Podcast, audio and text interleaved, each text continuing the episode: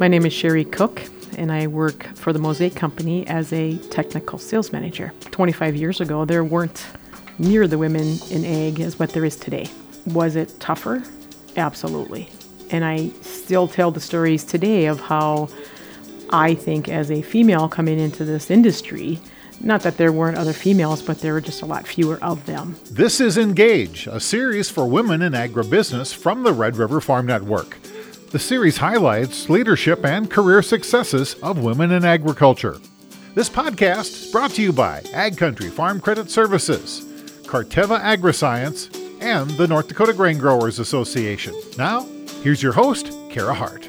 We're visiting with Sherry Cook. She's in sales with the Mosaic Company. You've had a connection to agriculture since childhood. What can you tell us about that? I grew up on a small grain and dairy farm in central North Dakota, and so started my ag career, so to speak, back then. Went to college thinking I was going to be in communications, not really thinking that ag was going to be my career path. And then as I went through college and interned with a chemical company through college and got to meet a lot of people in the ag industry and realized that maybe this is for me after all. And so after college was able to get on with a agronomy company and was a little concerned about it because I didn't have a lot of agronomy classes or anything in college and uh, a, a gentleman who became a mentor for me over the years informed me that we can teach the technical side of things we can't teach the people side of things.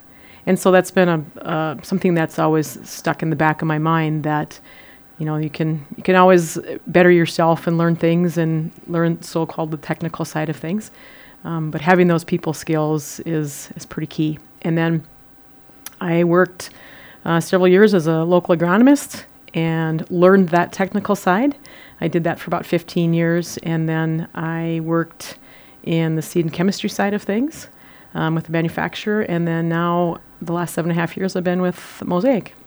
A lot of different technical things you've had to learn. Um, did you pursue ag um, classes at all to gain some of that knowledge, or how did you um, acquire what you had to learn technically? I did. Actually, the, the company that I went to work for had a series of classes over a five year period of time that you had the opportunity to take. And so I took advantage of all of those that I could.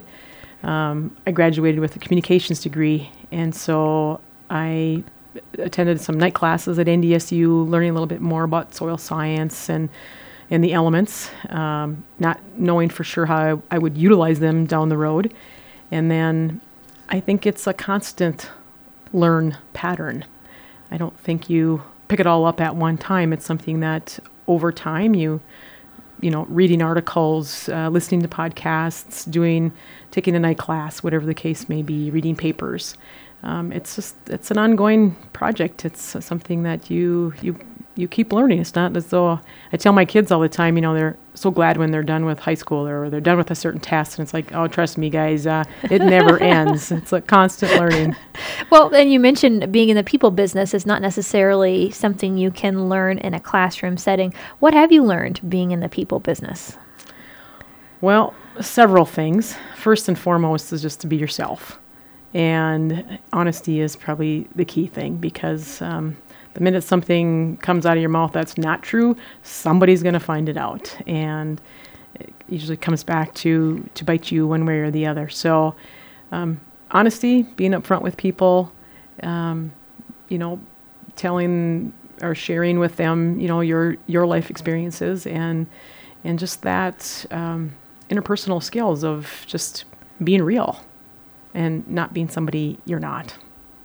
You're respected in the industry for being relatable to growers. How do you stay on top of your game to be relatable to growers?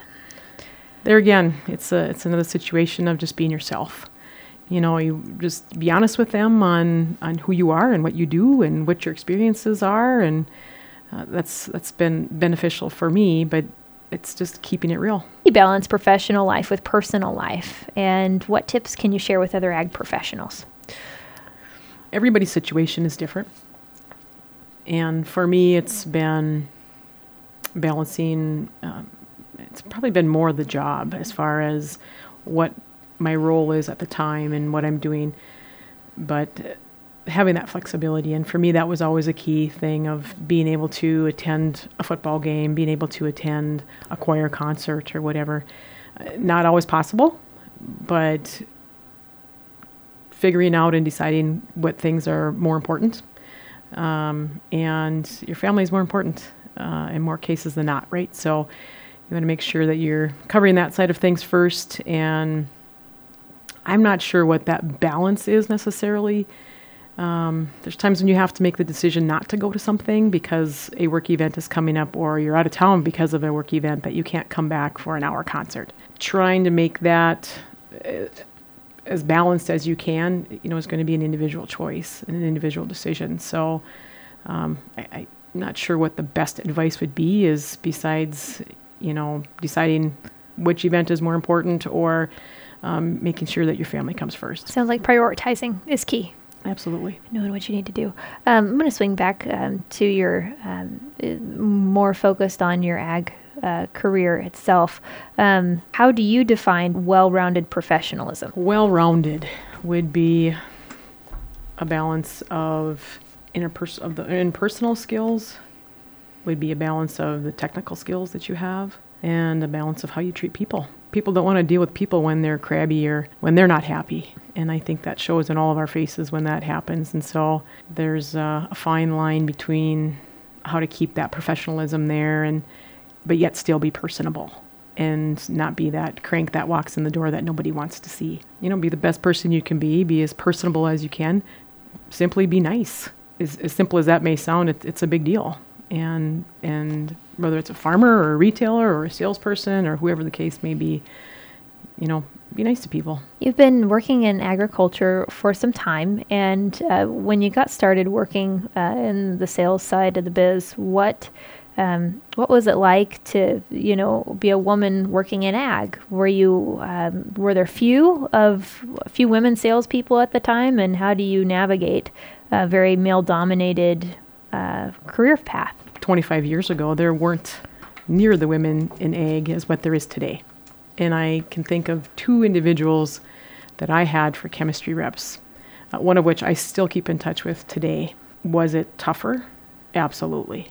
And I still tell the stories today of how I think, as a female coming into this industry, not that there weren't other females, but there were just a lot fewer of them. And starting my career in retail sales directly to farmers, I always felt it took an extra call or two or three calling on that farmer to gain that trust. But I also felt that once I gained that trust, it was something that wasn't easily broken. So I found a niche there and was successful in that and have tried to help women, young women today that are coming into the field, just being a mentor or calling them up, or even young women that I deal with in my current role. Just, hey, if you guys ever need to talk, or if it's anything even unrelated to your job, just always know, you know, there's lots of us in the industry today that have been down that path. What would you tell young women who want to pursue a career uh, in in ag uh, sales or agribusiness side of things? I would encourage them, highly encourage them to go into ag. I think it's a wide open field, and there's so many different aspects. It's not just calling on a farmer. You know, there's there's so many different facets of the agricultural world that any female could fit into. And so I would highly encourage them to do that. Um, you know, offer to be a mentor to them, offer to be someone who uh, just an extra ear out in the country. In the in the years you've worked in agriculture, you have made some moves. Um, what advice do you have for people trying to figure out uh, where to go next and making a big decision like that? Keep your options open, and be be okay with getting out of your comfort zone. So I started my career working with re- in retail sales, so selling to farmers every day, um, scouting fields, selling fertilizer, chemicals, seed, uh, services, and so that's where I started. Right, I knew I didn't want to stay there forever, but it worked out well for me personally because during that time frame, I was home every night. So that was the the 15 year time period where I had my kids and was home every night to be able to be there for them and and so as time went on you know, I had been offered different positions, and some you look at and some you don't. It's a matter of what fits your own style and your own personality. And so, uh, made the decision to make a couple of moves and changes. And fortunately for me, it didn't have to move. So I, I felt uh, very thankful that I was able to live in the same house for the last 20 years and raise my kids there and have the, the, different opportunities. So I went from retail sales to working for Monsanto. So I did both the chemistry and the mm-hmm. seed side of things. So that broadened my own personal horizons. And then when the opportunity came to work for Mosaic on the fertilizer side, it really broadened my horizons because then I had not only done retail sales with directly with farmers, but then I had also moved on to working with retailers on the chemistry and seed, and now working on the fertility side of things. So it's really broadened my own personal portfolio and and my professional portfolio. You mentioned earlier on um, about the importance of mentorship, and um, you really try to take time to mentor others. When you were making these moves in your career, did you consult any of your mentors in in the process? Is that something that you would recommend when you're looking to maybe move up in your career or or move, you know, however you need to? Absolutely. I not, and it wasn't only just the female mentors I had, but also also a fair amount of the guys that I worked with, and that were mentors as well. Just trying to get the opinions from from multiple people to make sure that I was making that right decision or that I was going in the right direction or um, that my thoughts were agreeing with maybe what other people are thinking in the industry or just my friends, right? And so, yes, it was women, but there were also a fair amount of men that I would uh, refer to back as well, just to um, bounce ideas off of and that I would consider mentors too.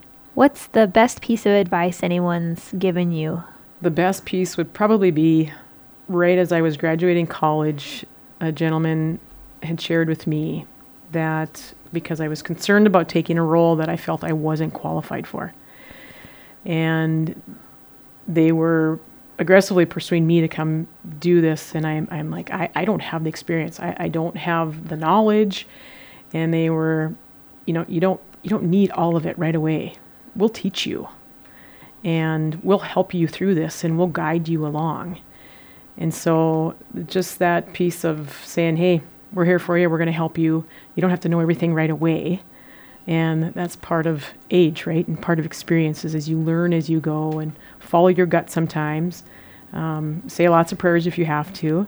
And, you know, be yourself and know that learning never ends. It's a constant, a constant no matter what. And always be open to change because if there's any one constant thing, it's change.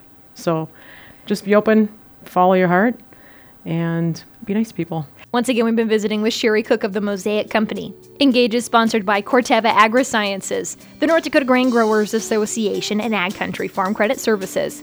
Download seasons one and two of Engage, a series for women in agribusiness, in the Apple Store, Google Play, and rrfn.com.